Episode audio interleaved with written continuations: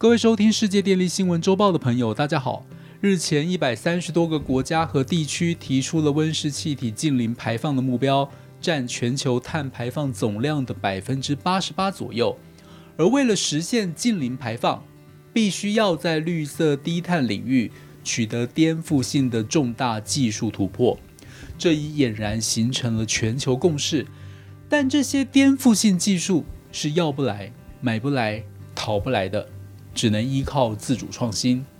科技创新的需求从未像今天如此迫切，一步之差就可能造成永远的落后。而其中，氢能由于是一种来源丰富、绿色低碳、应用广泛的二次能源，因此已经被各国视为达成近零排放最关键的一里路。根据国际氢能委员会预测，到了二零五零年。氢能发展将创造三千万个工作职缺，减少六十亿吨二氧化碳排放，创造二点五兆美元产值，在全球能源中所占比重有望达到百分之十八。面对巨大的市场前景，氢能已经成为备受关注的新能源发展热点。氢能发展虽然前景光明，但仍存在变数。这边将从政策。技术、经济以及温室气体三方面来跟大家分享。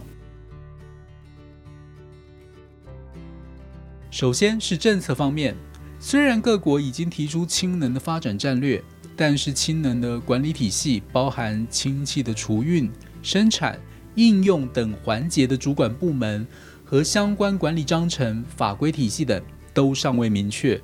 而且没有统一的、完善的。连贯的加氢站建设和营运审核政策以及具体流程。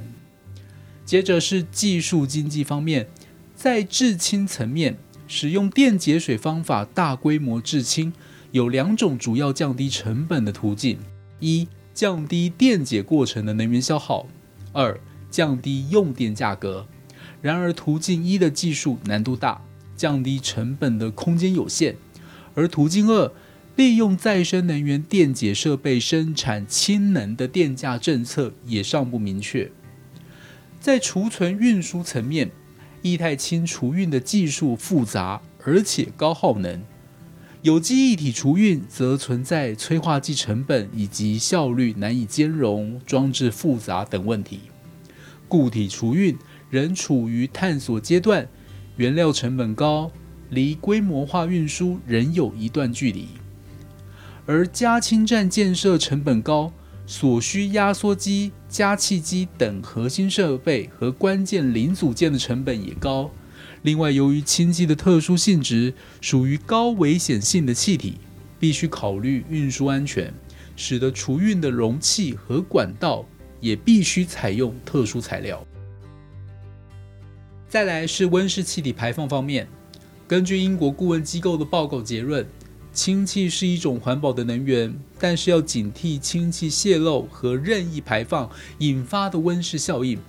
有关氢气的温室效应来自于与其他气体的相互作用。逃逸的氢气所造成的温室效应将是等量二氧化碳的十一倍之多，所以要慎重应应。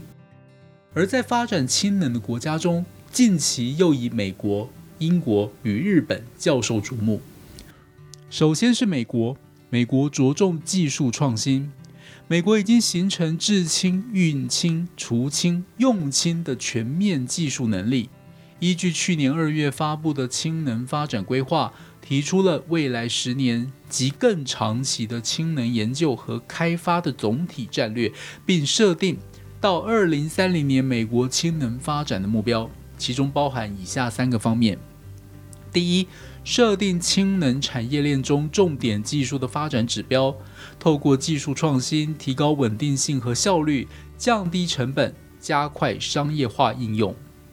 第二，透过再生能源、化石燃料和核能的制氢技术，开发多种氢源，发展分配技术、储存媒介以及除氢设施，满足各种储运需求。并进一步开发高性能燃料电池和合成燃料等，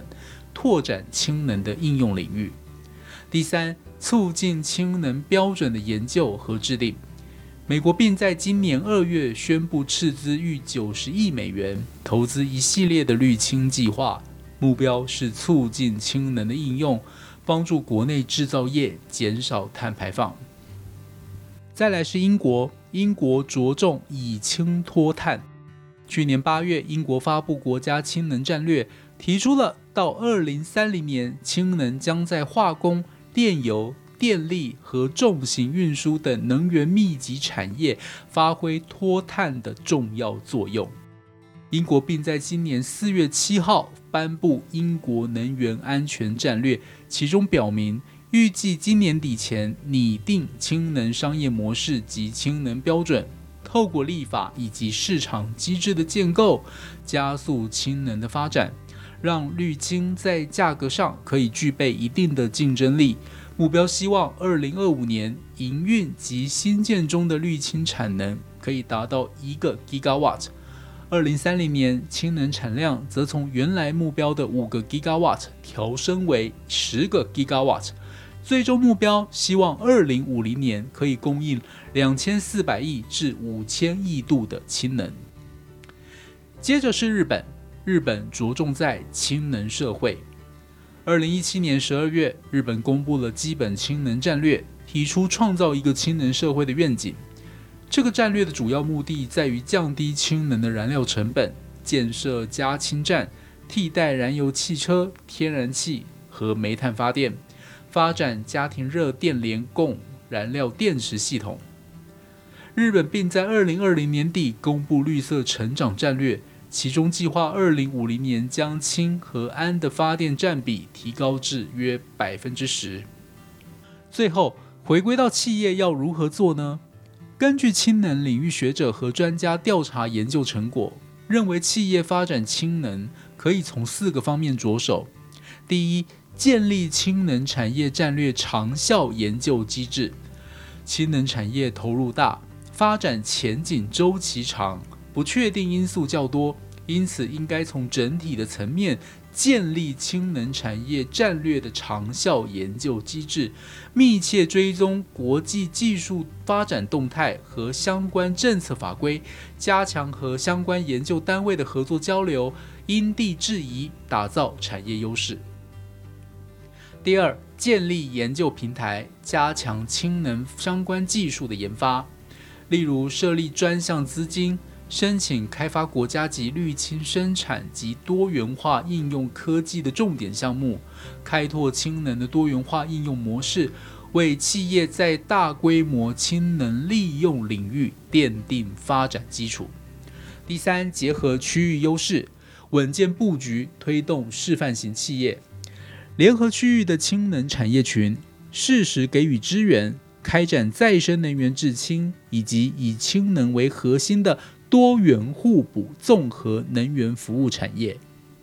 第四，参与氢能标准的制定，建立检测评价体系，包含从设备选择、性能检测、控制策略、经济效益分析等角度，结合国家技术标准，参与氢能领域标准的制定与修订，以及氢能产业检测服务体系。产业关键材料等，来提升企业的技术水准。以上是本周世界电力新闻周报的整理报道。国际上电力的大小事，我们会持续密切关注，并且跟大家分享。若喜欢我们的频道，欢迎与好朋友分享哦。我们下周再会。